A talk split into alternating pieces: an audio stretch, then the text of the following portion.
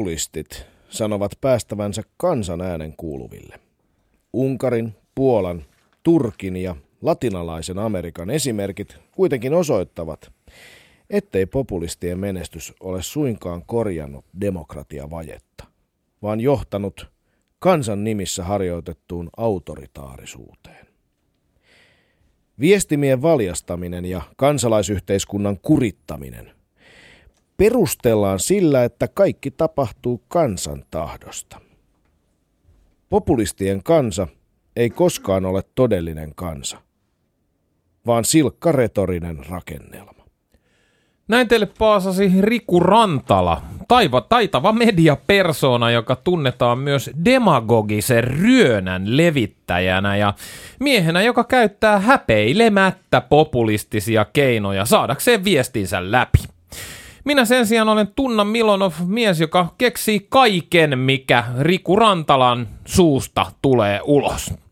Tämä kaikki tarkoittaa tietenkin sitä, että Yle Puheen studion on jälleen vallannut asia- ja ajankohtaisohjelmaksi naamioitu populistinen liike Doc Ventures.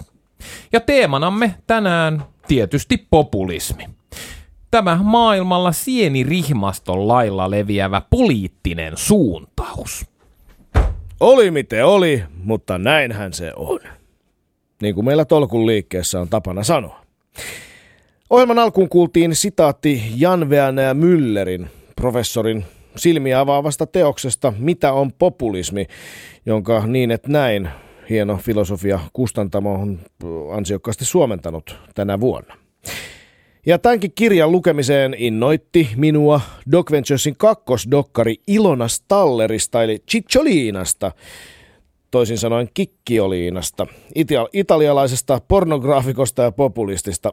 Meillä oli tällä kertaa, niin siis tämän, tämän dokkarin jälkeen me perattiin populismin anatomiaa kolmen mahtavan vieraan avustuksella ja meillä oli tällä kertaa kunnia saada sohvallemme feministisen puolueen puheenjohtaja Katju Aro ja myös vanha myllytyskumppanini ja elinkeinoelämän valtuuskunnan johtaja Matti Apunen ja vieläpä kolmantena Iikka Kivi, stand-up-koomikko, joka oli hurahtanut aikoinaan populistiseen liikkeeseen, mutta sitten siitä eheytynyt. Kiitos kaikille loistavasta keskustelusta ja ennen kaikkea kiitos kaikille teille, jotka otitte tähän keskusteluun eilen osaa Twitterin tai Facebookin välityksellä hashtagillä Docventures. Kuten kunnon populisti jaksaa aina muistuttaa ilman teitä, hyvä kansa, me emme olisi mitään, mutta yhtenäistä kansaa. Sitä ei voi koskaan voittaa. El pueblo unido jamás será vencido. Pääsit vetämään ton. Niin, onko populismi höynäytettävissä olevan kansan huijaamista vai piileskeleekö mutkien suoraksi vetämisen taustalla politiikan perinteistä vapaa suurempi totuus? Tätäkin teemaa pohdimme hetken kuluttua äh, studioon saapuvan populismitutkija Tuija Saresman kanssa. Meillä Doc Venturesissa äh, tämän kauden kattoteemana on murros. Ja tarkemmin sanottuna se ennen näkemätön rakennemuutos, jonka kourissa me tällä hetkellä ollaan. Ja me väitetään, että tämän murroksen suurimpana aiheuttajana on internet, mutta myös ilmastonmuutos ja esimerkiksi väestön kasvu.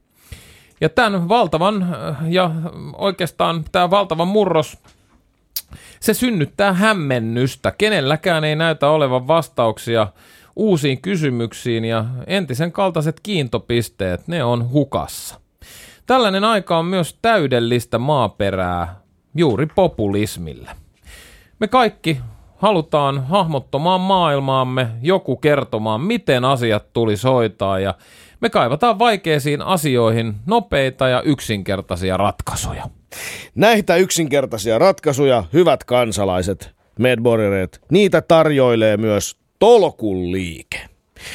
Tolkun liike on uusi populistinen tempauksemme. Se on kansanliike, kuka tietää, mitä se tulee vielä olemaan, mutta sen slogani on tietenkin keksitty. Ensin on tehty logo, sitten on tehty slogani ja slogani on tämä. Järki ekana, mm. mu- tolkku mukana. Käykääpä tota, katsomassa välittömästi tuolta Doc Venturesin Facebookista tolkuliikkeen vaalivideo. Itse asiassa te ei tarvitse mennä edes Doc Venturesin Facebookiin tässä kohtaa, vaan voitte mennä yle.fi kautta Doc Ventures osoitteeseen, sillä siellä on tolkuliikkeen vaalivideo. Siitä saatte jo vähän mielikuvaa, minkälaisilla asioilla mennään. Mutta se, mikä nyt on tärkeää, on se, että nyt ruvetkaa välittömästi kertomaan meille hashtagillä DocVenture sekä Facebookissa että Twitterissä, mihin asioihin pitäisi Suomessa alkaa saamaan sitä tolkkua. Nyt. Ja näiden teidän huom ensimmäistä kertaa maailmassa, teidän kansalaisten palautteen pohjalta laaditaan tämän populistisen liikkeen, tolkun liikkeen ensimmäinen puolueohjelma. Haluan vielä myös korostaa, että kun olette käynyt siellä yle.fi kautta Dogventuresissa lukemassa myös populismiin liittyviä artikkeleita, niin käykää siellä Facebookissa kumminkin piipahtamassa, koska siellä on tota, sielläkin tapahtuu, eikö näin tunna? No, siellä tapahtuu, mutta siis eikö juuri ole perustettu hetki sitten Tolkkufoorum? Herra Jumala, Tolkkufoorumi! No se on juuri se paikka, missä menette antamaan tämän uuden palautteen. Eli kunnon populistisen liikkeen aivan olennainen asia on se, että on paikka, missä voimme kohdata toisia samanmielisiä ja jakaa tietoa ja tehdä niitä kehitysideoita. Ja semmoiseksi on nyt perustettu Tolkkufoorumi. Löydätte Tolkkufoorumin osoitteesta yle.fi kautta Dogventure. Kipin kapin Tolkkufoorumille kaikki. Niin, aivan pian pamahtaa myös käyntiin Facebook Live täältä studiosta. Kommentoikaa sinne ja osallistukaa sitä kautta keskusteluun. Uh, Yteröin myös Twitteriä, joten jos jokin teema, teemaan liittyvä asia mietityttää, laita kommenttia kehiin. Uh, minä yritän saada täällä teidän kommenttejanne keskustelun väliin ja toimin kansan väsymättömänä äänitorvena. Mutta nyt on aika lopettaa omat lätinämme ja antaa puheenvuoro asiantuntijalle. Tulemme saamaan aivan hetken kuluttua tuikitarpeellista tuli-tukea päivän teemaamme – populismin tutkija Tuija Saresmaalta. Ylepuheessa Riku ja Tunna. Doc Ventures. Tervetuloa populismin tutkija, dosentti Jyväskylän yliopistosta Tuija Saresma. Kiitos. Unohdit Tunna sanoa yhden tärkeän asian vielä.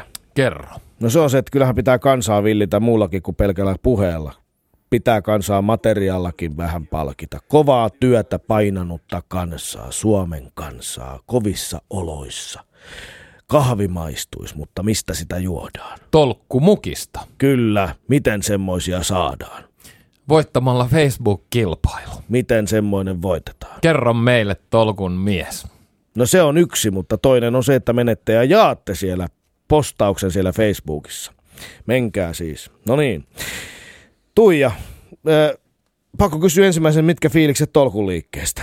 Ihan loistava liike. Ihan siis populismin ytimessä. Onko oppikirjan mukaan menty? Kyllä on menty. Hyvä. Meillä tolkun liikkeessä arvostetaan tiedettä, toisin kuin eräissä muissa populistisissa liikkeissä. Niin, mutta siis mun, mun mielestä sun Eiriku pitäisi muuttaa ääntäs niin kuin tähän ikään kuin olemalla joku kansanmies, koska sä oot kansanmies. Niin pitäisikö mulla olla vaan ihan oma Ihan itseni? ehdottomasti oma itses, niin kuin sä oot. Eli mä oon ihan turhaan nyt lankannut ne pitkät nahkasaappaat kotona valmiiksi seuraavaan tilaisuuteen. Sun pitää olla, sä, sä olet jo populisti. Punaisen käsivarsen nauhankin on laittanut. Voiko Rikun, voiko Rikun nähdä populistina?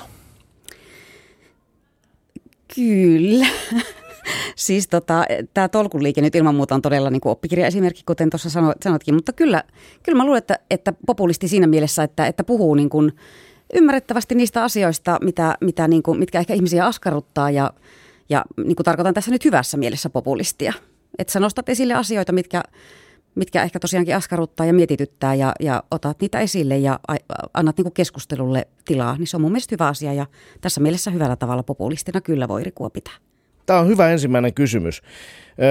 Populismi, mistä me tullaan seuraavan tunnin sun kanssa Tuija Saresma keskustelemaan, onko se aina vaan paha asia? Tuntuu, että se on nykyisin vaan kaikessa keskustelussa ja mediassa ajatellaan, että se on vähän niin kuin joku AIDS tai joku vastaava. No tyyppi. kyllä. Onko se, onko se aina vain paha asia? Ei missään tapauksessa. Kyllähän se leima sillä niin kuin nykyisin on, että se on paha asia, mutta, mutta näinhän se ei oikeasti ole. Ja, ja siis sehän oikeasti lähtee liikkeelle siitä niin kuin kansasta ja kansan tarpeista. Ja sehän nyt on kaiketi aika hieno asia, että, että halutaan ajatella, että mitä kansa tarvitsee ja mitä se tahtoo. Ja, ja tota, mä mitenkään lähtisi leimaamaan populismia pahaksi, mutta myöskään hyväksi, että populismi on monenlaista, eikä ole mitään niin kuin yhtä sisältöä millään populismilla, että se vaihtelee paljon. No tänään tullaan siihen varmasti menemään syvälle moneenkin kertaan. Miksi sä rupesit Tuija Saarisma tutkimaan populismia? Mä oon kulttuurin tutkija, kriittinen kulttuurin tutkija koulutukseltani ja sydämeltäni ja ja silloin mun mielestä mun täytyy tutkia niitä asioita, mitkä ikään kuin tuntuu ilmassa olevan ja, ja vaatii niin kuin tarttumista.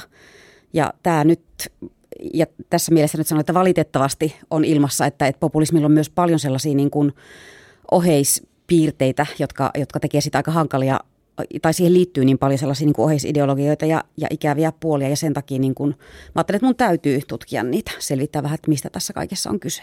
No miten käytännössä populismia tutkitaan? Sitä voi varmasti tutkia monella tavalla ja, ja usein politiikan tutkijat on tutkinut äänestyskäyttäytymistä, populistisia sloganeita, ties mitä. Meitä kiinnostaa meidän tutkimushankkeessa on kiinnostanut se, että miten, miten se populismi määrittyy, miten sitä määritellään. Eli me ei niin oteta annettuna mitään tiettyä populismin määritelmää, vaan me katsotaan, että miten sitä milloinkin eri tavoin määritellään ja ketkä sitä määrittelee. Eli me niin kuin lähdetään purkamaan sitä vähän toisella tavalla, että, että me lähdetään niin katsoa, miten se populismi tehdään. Teitä on tulossa, olet toimittamassa yhdessä Emilia Palosen kanssa kirjaa nyt yhdestä suomalaista populismi-ilmentymästä. Tämän tulevan kirjan nimi on Jätkät ja jytkyt, perussuomalaista populismin retoriikka. Öö, perussuomalaiset on suomalaista populismia, mutta näet sä muualla kuin perussuomalaisissa, tai heihin ainakin usein liitetään tämä populismin leima, niin näetkö sitä muualla suomalaisessa politiikassa kuin pelkästään perussuomalaisissa? Kyllä näen. Siis kyllähän sitä, se oikeastaan on politiikalle tosi oleellinen ja leimallinenkin asia. Että kyllä sitä niin on jokaisessa puolueessa jollakin tavalla. Se, että me tuossa kirjassa puhutaan niin kuin perussuomalaisista ja populismista, ei tarkoita sitä, että me kytkettäisiin nämä, tai siis me niin kuin liitettäisiin nämä jotenkin, tai ajateltaisiin, että ne on yksi ja sama asia. Ne ei missään tapauksessa ole.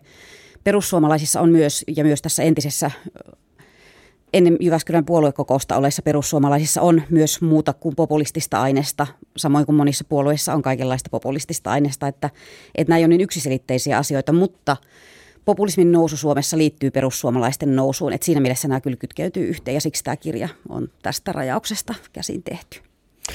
Suomalaiseen populismiin on liitetty viime aikoina varsinkin sosiaalisessa mediassa tämmöinen maalittamisen termi. On puhuttu siitä, että, että jotkut populistit maalittavat vaikkapa toimittajia tai tutkijoita tai virkamiehiä, jotka heidän mielestään toimivat kansan edun vastaisesti. He maalittavat niitä eli osoittavat ikään kuin näille sosiaalisessa mediassa päivystäville trolliarmeilla, että hei, hyökätkää ton kimppuun, toi on ihan idiootti.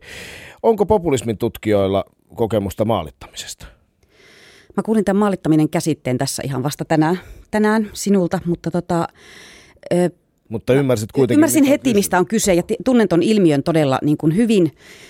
Tosi monet tutkijat joutuu sen kohteeksi, myös tutkijat, niin kuin toimittajat ja, ja muutkin niin kuin sellaisista asioista puhuvat, tai jotka käsittelee sellaisia asioita, joita näiden trolliarmeijoiden mielestä ei pitäisi käsitellä tai joille ei pitäisi antaa sananvaltaa. Mutta populismin tutkijoina musta tuntuu, että vielä ainakaan ei ole Suomessa sellaista, sellaista tota, tullut esiin, että, että jotenkin politiikan tutkijat etenkin on ollut aika niin kuin, ehkä turvassa. Heitä pidetään niin kuin puolueettomina ja he vaan nyt analysoivat näitä niin kuin asioita, mitkä, niin kuin, että miten asiat nyt sitten oikeasti on. Että tuo ilmiö on mulle tuttu sit muista niin kuin ma- maahanmuutto asioihin liittyvästä tutkimuksesta ja feministi ja antifeminismiin liittyvästä tutkimuksesta, mutta mun mielestä populismin tutkijat tietääkseni eivät ole vielä tätä maalittamista kohdanneet.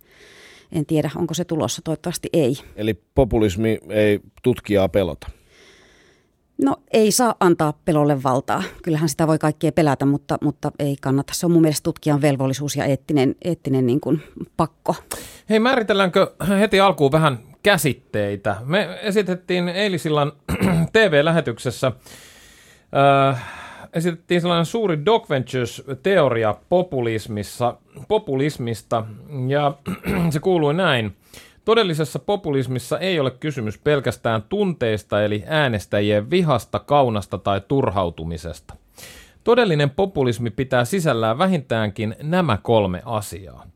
Se on eliittejä vastaan, se väittää olevansa yksin ainoa taho, joka edustaa todellista kansaa, ja se on moniarvoisuutta vastaan. Kuunnellaan sitten, mitä arvovaltainen vieraamme elinkeinoelämän val- valtuuskunta Evan johtaja ja termin demagoginen ryönä lanseerannut mies Matti Apunen piti teoriastamme. Se on ihan, uh, se on ihan hyvä teoria, siinä on ihan oikeita osia. Siihen voisi pari vielä, vielä lisätä, mutta että lähtökohta on, on niin kuin oikea. Ja tämä, tämä tota, kaiken populismin ytimessä nykyään, siis oikean laidan ja vasemman laidan populismin ytimessä on tämä, tämä eliitin vastaisuus. Se, se on, se on niin kuin ehdoton ainesosa. Toinen, joka, joka siinä aina, aina tota, näyttää olevan, kuuluu olla, niin on, on sitten tämä globalisaation vastustaminen. Se on yhteistä vasemmalle ja, ja oikealle. Mutta että tämä on tämä eliittijuttu ja siis eliittejä pitää vastustaa ja niitä vastustaa populistisessa liikkeessä semmoisetkin ihmiset, jotka itse niin kuin kuuluu eliittiin. Ja eliittihän on tietysti niin kuin helppo vastustettava, koska kaikki kuuluu eliittiin, mekin kuulutaan eliittiin tuloeliittiin tai te olette mediaeliittiä, julkisuuseliittiä ja niin, niin, niin edelleen. Et tota, se, on, se on sikäli niin kuin helppo maali. Niin, Tuija Saresma, populismin tutkija, mitä ajattelet suuresta Dog Ventures-teoriasta ja Matti Apusen lisäyksistä? Kuulostaa hyvältä ja vakuuttavalta. En näe tuossa mitään, mistä voisin olla eri mieltä. Ja, ja se, mitä toi Matti Apunen tuossa sanoi, niin – niin tykkäsin siitä, että hän otti myös tämän niin oike, oikeisto- ja vasemmistopopulismin, koska nehän niin on, siis on populismia todellakin monenlaista. Mutta joo, kyllä toi eliitti ja kanssa vastakkainasettelu on aina siellä. Ja, tota, ja tämä niin kuin asioiden yksinkertaistamisen tarve. Että kyllä, kyllä tämä teidän teoria on ihan niin kuin mun mielestä paikkansa pitävä. No nyt jos mä ajatellaan, että tuossa oli meidän määritelmä, määritelmä populismista niin kuin puhtaimmillaan, eli eliitin vastaisuus, kansan ainoan oikean kansan edustaminen ja sitten vielä se, että kiistetään moniarvoisuus. Meidän pitää varmaan tässä avata tämä moniarvoisuus. Moniarvoisuudella tässä tarkoitetaan sellaista ajattelutapaa, joka sallii, että yhteiskunnassa on ihmisiä, jotka ovat eri mieltä, ja sallii, että hallinnossa on ihmisiä, jotka ovat eri mieltä, ja kuten vaikkapa tieteessä pyr- pyritäänkin siihen, että tulee eri puolilta erilaisia näkökantoja, kun taas sitten moniarvoisuuden vastustamisessa halutaan vaientaa tämän tyyppiset äänit ja usein sille käytännössä pyritäänkin vaientamaan itselleen tai omalle ajattelulle epä, epä edulliset mediat, epäedulliset oppositiot ja niin edelleen. Näin, näin niin kuin populismi toimii oikein puhtaimmassa määritelmässä. Onko meillä Suomessa tällaisia populisteja oikeasti olemassa? Kyllä mä niitä varmasti löytäisin. Niin kun, kyllähän tämä niin jonkunlainen elitin vastaisuus tulee monessakin kohti. No se on ihan esille, selvä, mutta onko tätä aidosti semmoista moniarvo. demokratian vastasta, moniarvojen, moniarvoisuuden vastasta populismia, niin löytyykö sitä mistään oikeasti Suomesta? Kyllä mä näkisin, että tämmöinen niin konservati, uusi konservatismi on semmoinen, missä tämä niin moniarvoisuuden vastaisuus näkyy hyvinkin selkeästi. Siis tämä liittyy nyt niin kuin tällaiseen, sanotaan nyt kulttuurirasismiin vaikka tai, tai niin kuin tällaisiin rasistisiin, rasistisiin asioihin muutenkin, että, että niin kuin ei, ei haluta ymmärtää sitä, että, että globalisoituvassa maailmassa, jota vastaan todellakin, kuten Apunen sanoi, niin populistit usein on, niin tota, ei, me ei me voida niin kuin ajatella, että me pysytään täällä semmoisena vitivalkoisena niin kuin kansana, joka ei sekoitu ikään kuin mihinkään muuhun. Ja, ja, ja tä, tällaisia asioita selvästi vastustetaan. Vastustetaan niin kuin seksuaalisuuden monimuotoistumista tai ikään kuin sen niin kuin tällaisiin liberaalien kehityssuuntien, vaikka sanotaan niin kuin sukupuolineutraali avioliitto, tällaisten asioiden tota, tuloa. Ja sillä tavalla kyllä mun mielestä tämä on aika, aika vahvastikin näkyvissä tämmöinen niin moniarvoisuuden vastaisuus. Ja sehän niin kuin liittyy siihen populismin niin kuin jotenkin ikuiseen tämmöiseen me- ja he-jakoon. Että kun populismissa luodaan sitä meitä, riippumatta sit siitä, että mitä sillä meillä niin kulloinkin tarkoitetaan, se voi vaihdella, eikä populismilla ole siis sinänsä sisältöä, mutta että luodaan sitä meitä, niin silloin tarvitaan aina se vastapuoli, he tai ne, joita vastaan ikään kuin tätä meitä rakennetaan, ja se vahvistaa meitä, se vastapuoli tai se vihollinen. Siterattiin tätä Müllerin kirjaa tuossa lähetyksen aluksi. Siinä tuotiin vahvasti esille sellainen seikka, että populismi elää ja populisti elää vastakkainasettelusta. Se ei voi elää ilman vastakkainasettelua. Onko tämä totta, Tuija Sarasma? No kyllä mä näin näkisin, että, että siitähän on kyse. Että se on just tämä niin meidän muodostaminen ja sitä meitä ei voi olla ilman niitä toisia tai heitä. Että kyllä tässä mielessä joo. Ja siihen just perustuu ehkä tämä niin kuin moniarvoisuudenkin vastustaminen, että, että tavallaan niin kuin tehdään niistä toisista syntipukkeja, että kun me ollaan hyviä ja, ja niin kuin hyvän puolella, tämä on myös oleellista populismille, että me ollaan niin kuin hyvän puolella ja ne toiset on pahan puolella ja meidän täytyy niin kuin käydä heitä vastaan jonkunlaista ikään kuin sotaa jopa, että, että me hyvät voitettaisiin. Mutta toihan kuulostaa ihan kaikilta poliittisilta puolueilta. Niinpä. Niinpä. Niin, eli voidaan sanoa, että äh, näin hirtehisesti, että eivät ainoastaan perussuomalaiset ole populisteja per se. Ei missään se. tapauksessa. Tota, niin, Timo Soini on määritellyt populismia seuraavalla tavalla. Voitko tunna sieltä lukaista blogista? Populismi ja populisti vastustaa korruptiota ja byrokratiaa, suurta rahaa, suuria yksiköitä, yhteiskunnan ja järjestöjen ylisuurta valtaa, vanhoja puolueita ja hyvien tapojen vastaista rappiota. Arkisessa politiikan taistossa populismilla usein tarkoitetaan vastuuttomia lupauksia ja kansansuosion kosiskelua halpahintaisin keinoin. Tämäkin on osa populismin käsitettä, mutta silloin populismi supistetaan pelkäksi retoriikaksi, eikä nähdä sen taustalla olevaa arvomaailmaa. Näin siis Timo Soini, yksi Suomen taitavimmista poliittisista reettoreista. Miltäs, miltäs tämä kuulosti sinun korviisi? Kyllähän se kuulosti taitavalta retoriikalta, mutta myös aika populistiselta jotenkin. Kyllä, en, joo, populismia. Mm. Et, musta nämä moni juttu kuulosti varsin hyviltä. Mikäs, si, mikäs vika näissä ikään kuin on? Mitä huonoa tässä on? Ai niin, korruptio ja byrokratian suuren rahan, Niin. suurien yksiköiden, yli, yhteiskunnan järjestöjen yli Minäkin vastustan. Minäkin niin, vanhoja puolueita. Niin. Vastuttako sinä myös hyvien tapojen vastaista rappia? Ilman muuta. Mitä se sitten on? No se on varmaan kaikkea sitä, mitä minä en tee. Mm, niin. Mutta äh, siis kysymys kuuluu, kysymys kuuluu jotenkin niin kuin tässä vaiheessa, että, että, että populismi on usein aika negatiivinen termi. Ja nyt kun luki, luki tämän, niin musta tuntuu, että, että tässä ei ole ikään kuin mitään vikaa. Tuolla myös kysyttiin, että minkä takia ette ottaneet eilen populistia studioon. Itse asiassa, hyvät kuuntelijat ja eiliset katselijat, yritimme saada Timo Soinia, mutta emme saaneet. Niin, hän oli ulkoministerin kiireessä ja emme pitäneet muita populisteja riittävän arvokkaina. Tuli sitten kakkosvaihtoehto mies, jolla on kuitenkin ko- kohta ainakin samanlainen maha ja melkein yhtä hyvät puheella, että hän on tolkun liikkeen vetäjä. Olen se itse, kuulette hänen äänensä, haluan vakuuttaa teidät, minä olen teidän puolella. Minä en halua lähteä jakamaan tätä kansaa. Me olemme yhtenäinen kansa ja yhtenäistä kansaa ei voi koskaan voittaa. Ne, jotka ovat ulkopuolella, ovat mulkkuja ja urpoja. Niitä vastaan me tulemme aina taistelemaan ja yhdessä me meidät myös voitamme. Hei Facebook-liven kuuntelijat, peukuttakaa, jos olette samaa mieltä. Yhdessä mulkkuja ja urpoja vastaan. Se, ovat se, se on meidän he. Kyllä, mutta siis Mutta me ei määritellä tarkemmin.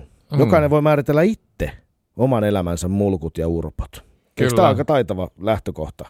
Tämä on, tämä on populistin niin kuin retoriikka ja, ja taitava keino, että, että jokainen määrittelee sen itse. Siinä on vaan se ongelma, että jossakin vaiheessa se tota, tyhjä, tyhjä nimittäjä, jo- joka alle tämä kaikki niin kuin ne eri, eri ihmisten määrittelemät mulkut ja urpot niin kuin menee, niin se räjähtää siitä painolastista ja sitten ei jääkään mitään enää jäljelle. Eli täytyisi jotakin rajaa niin kuin pistää siitä, ketä nämä mulkut ja urpot on ennen kuin, ennen kuin voi niin kuin, se, se, ennen kuin se kansaliike kovin pitkälle vie. No, koska tolkuliikkeessä käytetään hyvin mielellään tie- tutkijoiden faktatietoja apuna tässä politiikan suuntaamisessa, niin seuraavaksi mä ajattelin, että, että no, jos ne pitää tarkemmin määritellä, mä otan nyt kuin yhteiskunnan heikoimmassa asemassa olevat, koska ne eivät kykene taistelemaan meitä vastaan.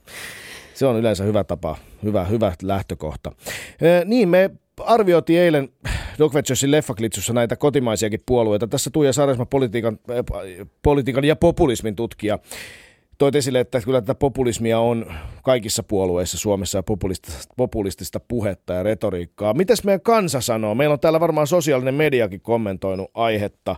Hashtagillä Docventures sekä, sekä Facebookissa että Twitterissä eilenkin oli aika runsasta ja musta laadukastakin keskustelua, mikä Joo. on poikkeuksellista Joo, sosiaalisessa joo, ja siis kommentoikaa myös hei ihmiset Facebook-liveen. Mä luen, yritän lukea niitä, sieltä. Mä luen muutaman twiitin täältä eiliseltä. Ari Lahti, kaikki puolueet on populistisia. Kenellä on oikeus määrittää, kuka on populisti? Ihminen on populisti.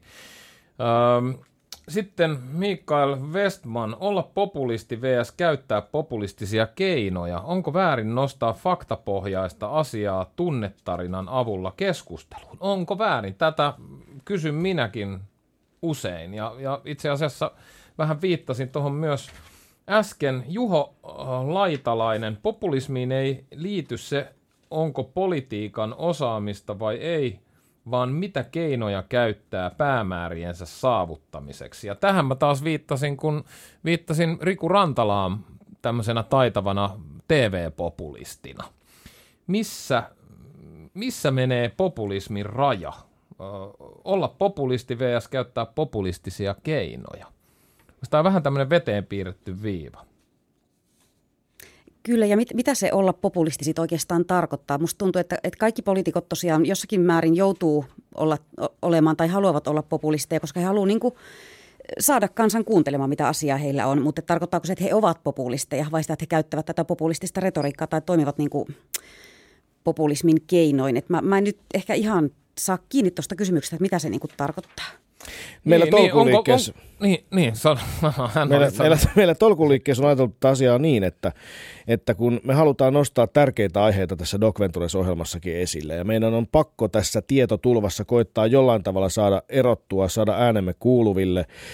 Meidän mielestä tämä tietotulva sisältää suurimmaksi osaksi turhaa asiaa, turhaa tietoa tai jopa meidän huomiomme kiinnittämistä tietoisesti muualle tärkeistä asioista, niin kuin leipään ja sirkushuveihin, niin me ollaan ajateltu, että meidän on pakko käyttää populistista retoriikkaa, koska muuten emme saa ääntämme lainkaan kuuluville. Eikö tämä ole ihan fair enough?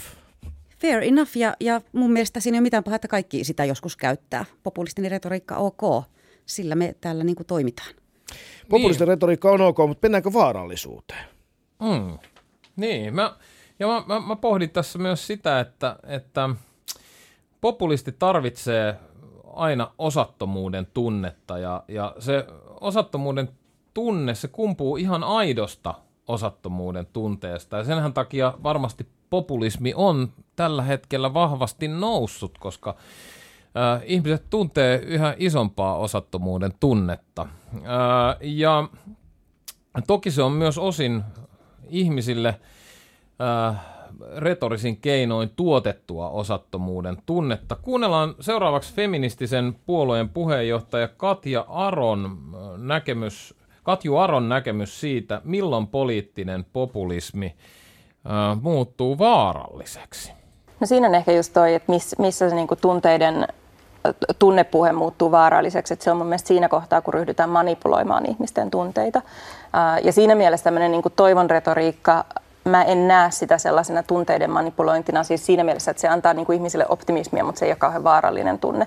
Mutta sitten tavallaan että tämmöinen niin pelon retoriikka, mihin siis suurin osa näistä niin kuin aika pelottavista populistisista kampanjoista on liittynyt, niin siinä niin kuin manipuloidaan just sitä pelkoa ja, ja saadaan ihmiset sen takia tavallaan harhautettua. Ja niille tarjotaan tavallaan, että niin kuin syn, ensin niin kuin saadaan sieltä se jotenkin se pelon tunne nousemaan ja sitten tarjotaan se sopiva vihollinen. Ja itse asiassa se, niin kuin mikä, mihin se heidän pelkonsa perustuu, niin harvoin liittyy ollenkaan siihen viholliskuvaan. Mm, näin siis Doc Venturesin leffaklitsussa Katju Aro, feministisen puolueen puheenjohtaja. Mitä ajattelet tästä populismin tutkija Tuija Saresma? Todella hyvin mun mielestä Katju Aro tiivisti tuossa tämän niin tunteiden vaarallisuuden, että, että kyllä totta kai tunteet on aina mukana, se on ihan selvä ja, ja ehkä niitä on liiankin ikään kuin jätetty huomiota esimerkiksi tutkimuksesta. Ajatellaan, että ihmiset tekevät vaikka rationaalisesti ne äänestyspäätökset ja näinhän ei ole. Mutta tota, toi, toi todellakin toi toivon, toivon tota, retoriikka tai sitten tällainen niin kuin pelon, pelon toiminta, niin se, se on just se kohta, missä, missä niin kuin ihmisiä voidaan höynäyttää aika pahasti, että, että tota, puhutaankin niin kuin pelon tarttuvuudesta tai tahmeudesta, että se niin kuin sitä pystyy levittämään, siis kun se lähtee leviämään, niin se leviää suorastaan kulovalkean tavoin ja ja helppo esimerkki nyt on, populistinen esimerkki ehkä nyt ottaa tämä niin, kuin, nämä niin sanotut maturaiskaukset tässä, että niitä on tapahtunut todella vähän, mutta niitä pelätään ihan hirveästi.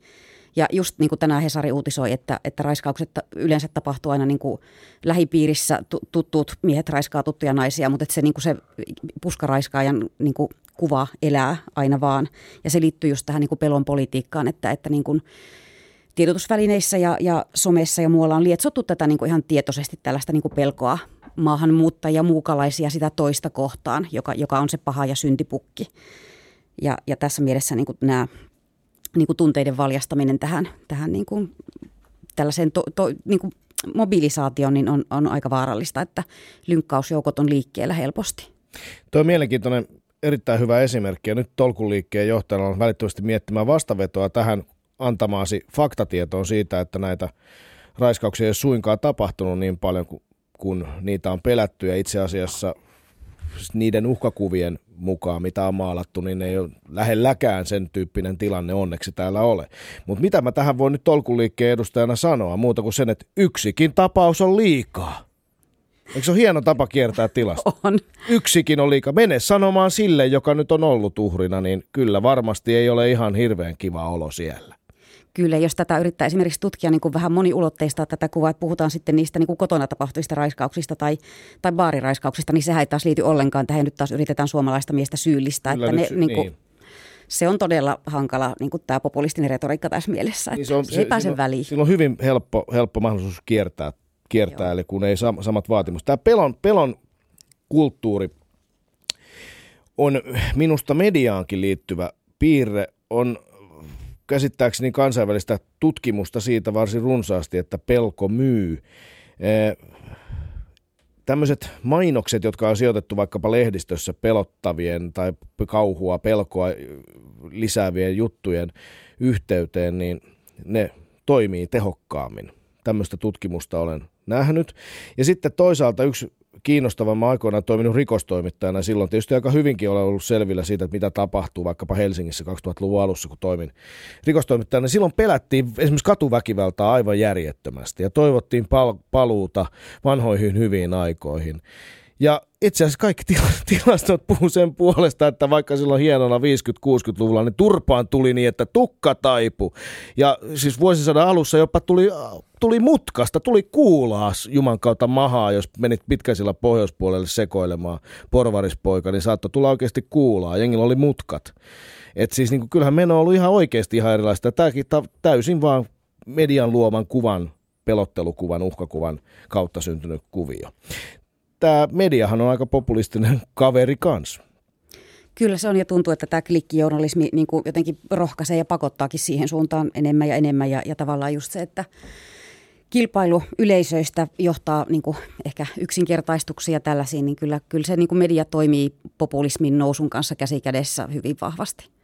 Tähän mediaan mä haluan palata kuitenkin Tuija Sarasma populismin tutkija myöhemmin, koska nyt puhutaan vielä tästä vaarallisuudesta. Eli puhuttu siitä, että se vaarallisuus liittyy moniarvoisuuden jyrkkään kieltämiseen, siihen, että yhteiskunta voi muuttua, muuttuu, muuttuu toisenlaiseen. Eli muistetaan nyt se ilmeinen asia, että populismi ei tarkoita nyt tässä lähetyksessä edelleenkään, se ei tarkoita Suomessa mitään perussuomalaisia, vaan populistinen retoriikka liittyy kaikkiin puolueisiin. Se ei ole substanssi, se on enemmänkin tyyli tai asenne. Mutta milloin tämä normaali poliittinen kilvottelu, Tuija Sarasma, sun mielestä muuttuu vaaralliseksi populismiksi? Mm, milloin on ehkä vähän vaikea sanoa semmoista suoraa, niin kuin, suoraa tota, paikkaa, mutta... Mikä mutta on mä, vaarallista populismia?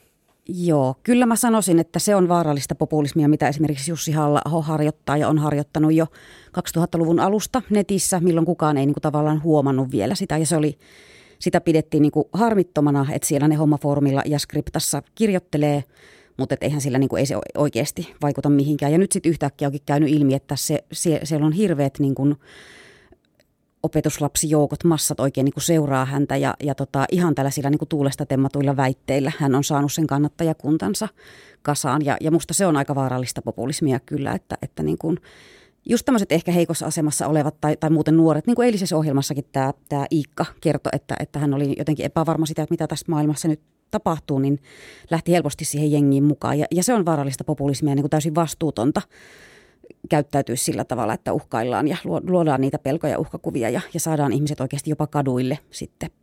Niin meidän haastattelema Matti Apunen on sanonut, että populismi alkaa muuttua vaaralliseksi, kun aletaan ajattelemaan, että demokratia on höpötystä ja ajan hukkaa. Viittaatko juuri tämän, tämän kaltaiseen ajatukseen ja tuntuuko susta, että tämmöistä ajattelua on jo Suomessa? Demokratia on höpötystä ja ajanhukkaa. Ei päästä asiaa hoitamaan kunnolla. Kun... Kyllä tuossa nyt on niin kuin populismi ja demokratia kuitenkin tavallaan aika lähellä toisia. Musta toi on niin kuin silleen aika jännä, jännä mutta, mutta totta, totta, että Apunen varmasti tässä kyllä oikeassa on. Mä, mä ehkä puhun vähän niin kuin vielä vakavammista asioista, siitä, että oikeasti niin kuin houkutellaan ihmisiä lähtemään, lähtemään tota polttopullojen kanssa tuonne kaduille niin kuin tyhjillä puheilla. Että, että se, että jos ajatellaan, että demokratia on ajan hukkaa, niin sitten voi jättää äänestämättä ja se on vielä ok ja se kuuluukin demokratia, mutta se, että lähdetään niin kuin uhkaamaan ihmisten henkiä, niin se on musta jo todella niin kuin vaarallista populismia. Niin kevyt populismi Suomessa, se on tämmöistä, tai jos voi sanoa tämmöistä kevyt light-populismia. Se on normaali osa politiikkaa Suomessa, mutta Euroopassa liikutaan jo agendoilla, jotka ei tunnu ollenkaan kevyiltä. Nyt, mikäli yhtään tuntee Puolan tilannetta tai Unkarin tilannetta tai sitten Euroopan rajoilla olevaa Unkarin tilannetta, niin, ei anteeksi, Turkin tilannetta, niin tota, näissä maissa siis on syntynyt jo ihan selkeitä viitteitä siihen, että on pyritty murtamaan perustuslain sallimia vapaan kansalaisyhteiskunnan perusoikeuksia, on rajoitettu mediaa, Turkissa on menty vielä paljon pidemmällekin. Ja tuleeko tämmöinen HC-populismi, jota näissä jopa, jopa fasismin piirteitä sisältävä HC-populismi, niin näistä, nyt mä puhun tolkuliikkeen edustajana, slobomaista, tuleeko näistä slobomaista tule tänne länteenkin kuumottelemaan meitä? Mitä ajattelet? Ei kai se mahdotonta ole. En mä vielä kymmenen vuotta sitten ajatellut, että täällä rasistit marssis avoin, avoimesti kaduilla, mutta niinpä ne vaan tekee. Et en, en ehkä yllättyisi enää mistään vaikka tämäkin tulisi, tulisi niin kuin Suomeen. Ja se, mikä mua niin kuin pelottaa, on se, että siis tämä todellakin tämä konservatismin nousu, ja senhän näkee niin kuin Turkissa ja Unkarissa ja noissa, noissa mainitsemissasi maissa, niin tota, ne liittyy just niin kuin, äh, intellektuellien toiminnan rajoittamisen tutkijoiden äh, pistämiseen niin kuin pellolle yliopistojen sulkemiseen, liittyy naisten aseman oikeuksien kaventamiseen, aborttikielto, tämmöisiä asioita. Että, ja näistä on nähtävissä kyllä niin kuin mun mielestä Suomessakin kyllä jo esimerkkejä. Et ei ei niin kuin ihan ehkä konkreettisia, mutta niin kuin ajatuksia, sellaisia pieniä, pieniä ideoita siitä, että naisethan voisi oikeasti pysyä kotona ja, ja mitäs jos nyt kaiken maailman dosentit lopettaisiin tuon niin tutkimisen ja niin poispäin. Ne vähän niin kuin siementä kylvetään. Kyllä musta vähän siltä tuntuu. Hei, heittäkää sinne Facebook-liveen kysymyksiä, jos teillä on sellaisia tänne studioon. Me ei olla kertaakaan tässä ohjelmassa vielä heitetty fasistikorttia. Eikä varmaan sitä tulla tekemäänkään. Meidän haastattelema historioitsija Markku Joki-Sipilä on sanonut näin. Poliittisena strategiana fasistileimojen heittely ei ole ollut kaksinainen mene, kaksinen menestys. Se ei ole saanut nimittelyn kohteita pohtimaan kriittisesti omia opinkappaleitaan niiden hylkäämisestä puhumattakaan. Eikä se myöskään ole estänyt ihmisiä äänestämästä heitä pikemminkin päinvastoin. Monet populistien äänestäjät ovat kokeneet jatkuvat fasismisyytökset eliitin pyrkimyksinä vaientaa eri tavalla ajattelivien oikeutettu kritiikki. Sataako populistien kritisoiminen aina siis populistien laariin? Kylläpä se taitaa sataa ainakin osittain. Ja, ja siis tuossa tota, kirjassa, joka on tehty siis ton meidän akatemiahankkeen populismiliikkeen ja retoriikkana aikana. Niin, puhut niin nyt Tuija tästä, Saresma siis Emilia Palosen kanssa. Eli, juu, tehnyt, jätkät tehnyt, ja jytkyt. Jätkät ja jytkyt kirjasta, joo. Niin tota, mä kadotin ajatuksen. Anteeksi, mä rupesin puhumaan päälle täällä, täällä tolkun liikkeessä. Niin siinä kirjassa... Niin siis tämä niinku, tavallaan mediapaniikki, mikä tuli siitä, kun alettiin puhua populismista. Ja sitähän ei Suomessa oltu kauheasti, niin kuin siis Vennamon populismi tietysti asia erikseen, mutta tuossa sitten niin kuin 2010-lukua kohti mentäessä, niin sitähän ruvettiin niin keskustelemaan, että voiko nyt Suomessakin populismi nousta sitten perussuomalaisten myötä. Ja, ja toiset oli kauheasti vastaan ja toiset oli kovin paljon, niin kuin, niin kuin, että, että sehän voi tehdä myös hyvää suomalaiselle politiikalle. Ja on ihan varma siitä, että se tekikin hyvää. Olet varma siitä? En, kyllä, siis kyllä tietynlainen niin kuin semmoinen Oliko eilis, eilen siinä ohjelmassa puhetta, että ihmiset alkoi kiinnostua politiikasta uudestaan, niin musta se on kyllä hyvä asia. No niin, se on tämmöinen piristysruiske politiikkaan. Silloin kun äh, Donald, Donald Trump valittiin tonne, tonne tota, Yhdysvaltojen presidentiksi, niin äh, oli, oli semmoinen ehkä akuutti pieni järkytys itselläni, mutta sen jälkeen kyllä ilostuin siitä, että nyt tulee varmasti ihmiset kiinnostumaan aivan toisella tavalla politiikasta koko maailmassa. Me ollaan puhuttu nyt tässä aika paljon populismista ja populismin tavallaan yläkäsitteestä ja niistä eliitistä. Siitä sekin on eliittiä tietenkin, joka populis, populistisia liikkeitä johtaa ja usein aika hauskasti onkin niin, että tai irvokkaasti, miten sen haluakin nähdä, on niin, että nämä henkilöt, jotka populistisia liikkeitä johtavat, ovat itse varsin toisenlaisista oloista ja nimenomaan kuuluvat siihen eliittiin, jota he voimakkaasti vastustavat. Meillä tolkuliikkeessä on toisin. Itse olen pitkällinen työmies. En ole kultalusikka enkä platinainen lusikka persuksissa syntynyt. Toisaalta olen, toisaalta en. Olen keskiluokasta, sieltä hyvältä Suomen lähiöiden lapsi. Ja tältä kohdalta hyvä lähteä tolkuliikettä rakentamaan yhdessä. Kansa tietää. Mutta hei Tunna, Hmm. Meillä oli eilen vieraana entinen populistisen liikkeen kannattaja, erittäin hauska ja taitava stand-up-koomikko Iika Kivi. Öö, ja voisi sanoa, että populismin kannattajat leimataan usein kaunasiksi ja pelokkaiksi. Ne leimataan, eikö niin Tuija Sarasma, häviäjiksi hyvin paljon, kun, kun silloin kun eliitti tai media puhuu populismista. Kyllä. Ja meidän eilinen vieras tosiaan oli tämmöinen populistisen liikkeeseen itse hurahtanut ja siitä sitten myöhemmin eheytynyt Ika Kivi, joka hän valotti omia kokemuksiaan näin. Sulla on sellainen olo, että, että, että kun sä löydät itse semmoista positiosta, että, että sulla on tavallaan nuor, nuoruudessa, sulla on vaikka luvattu kaikenlaista, sä saat duunia ja su, niin kuin puolisoja ja kaikkea. Ja sitten kun elämä ei menekään sun toiveiden mukaan, niin sitten sitä rupeettiin syyllisiä sille. Ja populistit tarjoaa aina syyllisiä. Sehän siinä on, niin että sun ei tarvi heijastaa itseäsi eikä niin kuin muuttua, vaan kun se on jonkun muun syy, se on jonkun muslimin syy tai maahanmuuttajan syy, niin sitten ei tarvitse itse muuttua. Ja se on tosi kivaa. Sä saat pysyä mukavuusalueella ja, ja, ja niin kuin, se ei, ei tarvi haastaa itseäsi. Mutta se, se on tosi vetoavaa myös. Näin siis Iika Kivi, stand-up-koomikko Doc Ventures vieraana Leffaklitsussa kommentoi omaa hurahtamistaan populistiseen liikkeeseen. Tuohon voisin lisätä, että se voi olla globalisaation syy, se voi olla Maailmanpankin johtajien syy, se voi olla Yhdysvaltain syy, se voi olla Venäjän syy, Putinin syy. Varmaan näitä syyllisiä aina löydetään. Mitä ajatuksia populismin tutkija Tuija Saresmassa herätti Iikka Kiven kommentti? Mä kyllä tunnistin sen tavallaan, että, että miten se niin kuin voi tapahtua, mikä, mikä se logiikka voi olla siinä, että, että todellakin hurahtaa tällaisiin niin kuin yhden asian liikkeisiin ja, ja alkaa uskoa valheita, joita siellä levitetään. Mutta toisaalta mä niin kuin, haluaisin kyllä korostaa sitä, että, että todellakaan kaikki niin kuin populistipuolueita äänestävät eivät ole niitä niin sanottuja luusereita ja niitä niin kuin nuoria valkoihoisia työttömiä miehiä syrjäkyliltä, vaan tota, keskiluokkaiset perheet, monet muutkin siis äänestää näitä. Ja, ja tavallaan siinä on just ehkä se haaste, että, että, että niin kuin, millä tavalla voidaan nämä tämmöiset niin kuin, ihan koulutetut ihmiset, ei, ei, ei voi niin kuin ajatella, että ne on vaan ne kouluttamattomat luuserit, jotka, jotka niin kuin menee tähän halpaan, vaan, vaan oikeasti niin kuin monenlaiset ihmiset haluaa uskoa johonkin, jotka he ehkä niin kuin tietää, että nämä ei voi pitää paikkaansa, mutta heitä ei kiinnosta, että onko ne totta vai ei ne väitteet, koska he löytää siinä jonkun niin kuin samaistumispinnan ja lähtee mukaan tähän liikkeeseen. Ajattelen nyt vaikka niin kuin Saksan Begida-liikettä, jos on paljon siis tota, vanhempaa väkeä, varakastakin väkeä, joka vaan nyt on uskoo siihen populistien luomaan uhkaan, että islamisaatio tulee ja olemme kaikki tuhoon tuomittuja ja lähtee kaduille sitten. Joo, islamisaatio, se, se on aina näistä kiinnostavin, koska se tuntuu olevan realistisesti todella kaukana.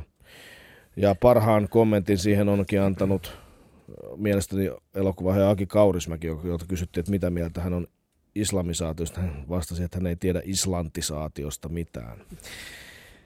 Mitä mieltä Tolkusliike on tästä asiasta? Islantisaatiosta. Islantisaatio. Tolkuliike on todella Islannin kannalla, koska Islanti torjui vastusti mahtavasti näitä pankkien orjuutuspyrkimyksiä ja veti omaa linjaa, tolkun linjaa ja nyt on talous kasvussa ja kaikki menee hyvin. Islann, Islannissa hoidettiin homma aivan oikein. Näin ajattelee tolkun liike. Mutta Mä luen tota... tästä muutaman, muutaman tota, kansan kommentin, koska Tolkun liike on ennen kaikkea kansan asialla vastustamassa eliittejä. Kyllä. Rankka meemi Instagramissa. Parasta populismissa on se, että se muistuttaa hiljaista enimmistöä siitä, että aina on kansassa joukko, joka ostaa vaihtoehdon riippumatta mikä se on. Riittää, että se on uutta ja yleensä radikaalia. Tämän soisi aktivoivan meitä hiljaisia avaamaan suunsa. Hieno, hieno ajatus. Juho Laitalainen eilen kommentoi, iso populismin mahdollistaja on media, joka toimii klikkien määrän logiikalla, jolloin ilmainen kampanja on taattu. Ja tästä median roolistahan me ää, juuri puhuimme. Joo, tässä tämä on erittäin tärkeä aihe tolkuliikkeen mielestä tämä median rooli. Media mahdollistaa populismin käytön laajalti. Sosiaalinen media on tietenkin yksi, mutta sekään ei vielä riitä. Me tarvitaan me populistit tolkuliikkeessäkin ihan näitä perinteisiä medioita pemeää, että me saadaan näkyvyyttä meidän ajatuksille. Ja nyt mä haluaisin tuoda esille Tuija Saresma, populismin tutkija, Tunna ja kaikki te kuuntelijat yhden mielenkiintoisen ajatuksen, johon törmäsin äsken. Tämä liittyy Donald Trumpia populismin nousuun Yhdysvalloissa. Tämä ajatuksen taustalla on John Robb-niminen Amerikan terrorismin tutkija ja kirjailija, bloggari, muun muassa kehuttu Brave New War-kirjan kirjoittaja. Hän on kirjoittanut tämmöistä open source insurgencystä, eli avoimen lähdekoodin kapinasta. Ja hänen analyysinsä ja hänen hyvin varhaisessa vaiheessa ennusti, että Donald Trumpista todellakin tulee uusi presidentti. Ja hän ennusti, ja hänen mielestään se johtui siitä, että Donald Trump onnistui luomaan avoimen lähdekoodin kapinan. Se tarkoittaa sitä, että hän loi yhden lipun, jonka alle saattoi ryhmittyä hyvin monenlaisista erilaisista lähtökohdista. Se yksi lippu oli yksinkertainen. Se oli eliitin establishmentin vastainen. Et eliitti on epäonnistunut surkeasti muutamissa asioissa. Eliitti ei ollut valmistanut Amerikan yhteiskuntaa eikä kansalaisia siihen murrokseen, missä nyt ollaan, työpaikat katoavat, niin se ei varmaan ole tehnyt Suomessakaan kunnolla. Eliitti ei ole hoitanut Kiinan kauppaa kuntoon. Eliitti vei valheilla maan sotaan Irakiin. Ja media on toiminut tässä tapauksessa kuin puudeli siinä eliitin polvella. Ja tämän tutkija John Robin mukaan nimenomaan se, että, että media, perinteinen media yhtenä rintamana lähestulkoon kävi Trumpia vastaan, oli sille avoimen lähdekoodin kapinallisille, joka kukin tuli erilaista lähtökohdista. Se oli kuin bensaa heille. Yes, toi jätkä panee hanttiin näille tyypeille, jotka on pilannut meidän elämän. Mitä ajattelet Tuija Saaresma tästä John Robin teoriasta? Kuulostaa mun mielestä tosi uskottavalta ja kyllähän toi on niin Suomessakin nähtävissä, siis ajattelee MV-lehteä, magneettimediaa, nämä saa hirveästi, hirveästi niin kuin kannatusta, koska uskotaan, että, että tämä laatumedia tai valtamedia, miksi se kutsuukin, niin ei, ei kerro totuutta näistä asioista. Että, et, ja se totuus nyt on vähän niin kuin kysy, lainausmerkeissä, koska tota, ei kerro sitä, mitä halutaan kuulla, vaan se kertoo niin kuin ehkä jotenkin neutraalimmin tai, tai yrittää pysyä tällaisessa niin kuin asiassa. Ja ei, ei, ei tuossa mittakaavassa nyt siis Suomessa, mutta mut kyllä toi on musta niinku tosi uskottava. Ja siinä tapahtuu just tämä niinku populismille ominainen tämmöinen tyhjän merkitsijän alle eri asioiden niinku tuominen. Ja se on se eliitin vastaisuus ja establishmentin vastainen kapina. Ja sitten se ehkä jossakin vaiheessa alkaa purkautua, kun ne ei, niinku, ko, ne, se ryhmä ei olekaan tarpeeksi koherentti. No John Robb sanoi, että juuri sen takia populistit, tässä tapauksessa Donald Trump, ei mene yksityiskohtiin ikinä ohjelmissaan. Ikinä siinä politiikassa ei anneta ratkaisuja, että hei, tämä pitäisi tehdä näin, näin, näin, vaan pysytään vaan hyvin yksinkertaisesti semmoista, että he ovat korruptoitu, tässä tapauksessa tietysti vastapuoli Hillary Clinton, mutta ylipäänsä se Washingtonin eliitti korruptoitunut, kädetön, surkea, epäonnistunut ja vastenmielinen – ja kansanvastainen. Tätä toistettiin vaan päivästä toiseen, mitään käytännön ohjeita annettu ja miksi niitä ei annettu John Robin mukaan siksi, että jos sä alat niitä antamaan, niin yhtäkkiä se sun kokoama avoimen lähdekoodin kapinajoukko käy toisiaan vastaan, koska toisille joku toinen asia on parempi kuin toisille ja niin edelleen. Toi, toinen tarvii siitä sosiaalitukea, toinen haluaa sosiaalituet kaikki helvettiin. No just Sen takia näin. tätä populismia ei, ei, populismia, populisti ei lähde antamaan kunnon, kunnon yksityiskohtaista ohjelmaa. Mutta onko suomalainen media populistista? Kyllä, mitkä, mikä suomalainen media auttaa populisteja nousemaan täällä? Oletko huomannut sellaista Tuija Saresma?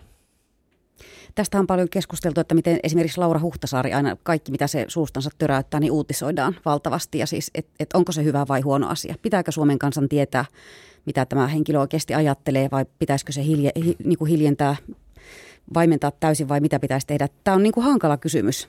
Osittain täytyy olla populistinen, osittain ehkä joku raja pitäisi vetää, mutta, mutta mihin ja miten en, en osaa kyllä sanoa. Media on tässä isojen haasteiden edessä. Niin, entä jos tässä kuitenkin toisaalta kysymyksessä kohtuullisen suuren eduskuntapuolueen presidenttiehdokas, toisaalta katsomme, jos naapurilehdessä on julkaistu ja klikit lentää, tilille kilahtelee mainoseuroja jokaisesta klikkauksesta, jokaisesta raivokkaasta mediakommentista tai, tai vihapuhettakin sisältävästä, jopa lainvastaisesta uutisen alla kommentista tulee lisää sekunteja, jota ihminen viettää siellä sivulla, jolloin taas kilahtaa mediayhtiön kirstuun rahaa. Tähän on aika loputtom, mahdoton yhtälö. Tässä tuntuu siltä, että media nimenomaan on se, joka tässä nyt pystyy luomaan tällaista jatkuvaa järjetöntä kärjistämistä vastakkainasettelua. Kyllä, mutta se pystyy myös tekemään niitä syväluotaavia juttuja, joiden parissa käytetään paljon aikaa ja, ja silloin taas kilahtaa kirstuun rahaa, mutta, mutta niin kuin, joka ei sorru niihin yksinkertaistuksiin, että ei pelkkiä klikkiotsikkoja. Nyt meillä on viisi minuuttia tässä vielä aikaa ja äh, mä lähtisin takaisin tähän Dog Venturesin kattoteemaan tällä kaudella, eli, eli murrokseen, ja äh, me väitetään, että tällä hetkellä meneillään on ennen näkemätön rakennemuutos äh, ja murros, ja, ja murrosajat, ne synnyttää usein vahvan johtajan kaipuuta, ja, ja, ja maailma nähdään hahmottomana, ja kaikki on lopulta turvattomuuden tunteesta johtuvaa myös populismin nousu. Kun kaikki on hahmotonta, vahvaa johtajaa kaivataan kuin isää, joka pitää tiukkaa kuria hahmottomassa ja pelot, pelottavassa maailmassa.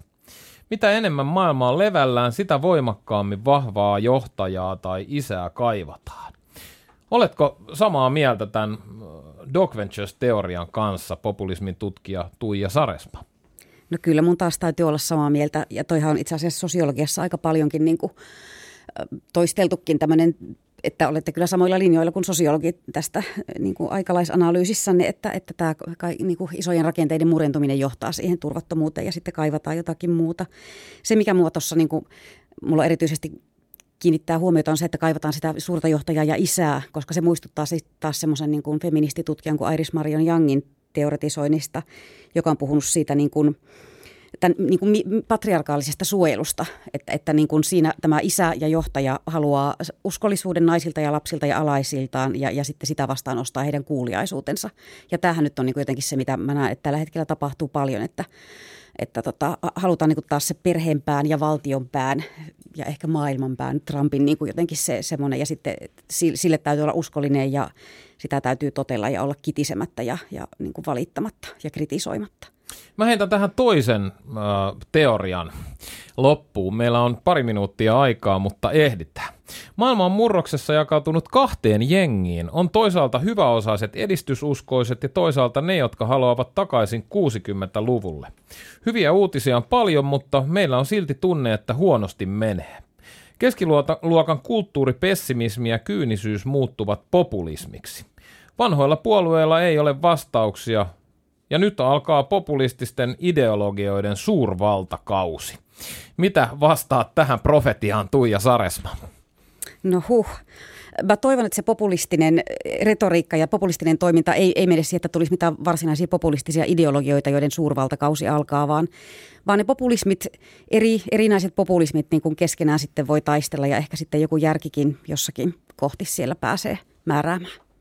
Tähän loppuun on vielä nostettava esille taloustutkimuksen tutkimusjohtaja Juho Rahkosen kirjoitus. Tämä oli keväällä Hesarissa. Hän totesi, että populismissa vedotaan, vedotaan tavallisten kansalaisten näkemyksiin. Ja varsinkin Suomessa kuitenkin näyttää siltä, että paljon puhuttu tämä hiljainen enemmistö on itse asiassa mielipiteeltä asenteeltaan hyvin liberaalia. Ja että esimerkiksi European Social Survey kyselytutkimuksessa universalismi eli kaikkien ihmisten hyvinvointi ja suvaitsevaisuus on suomalaisten arvojen kärkipäässä. Suomalaiset on keskimäärin kaikkein kovimpia universalisteja. Tähän tarkoittaa sitä, että ei me oikeasti olla sellaisia niin kuin populistit koittaa vääritellä, että moniarvoisuus on Suomessa kovassa kurssissa. Oikeasti. Mitä sanot, Tuija? Onhan se, ja niin pitkään kuin tuloerot pysyy aisoissa ja muuta, niin tämä tilanne voisi jatkua ja, ja populistit voisi keskenään niin kuin heilua. Et mä toivon, että, että näin voisi olla. Tähän tulevaisuuden kuvaan jää Doc Ventures miettimään. Tulkaa mukaan ensi viikolla taas.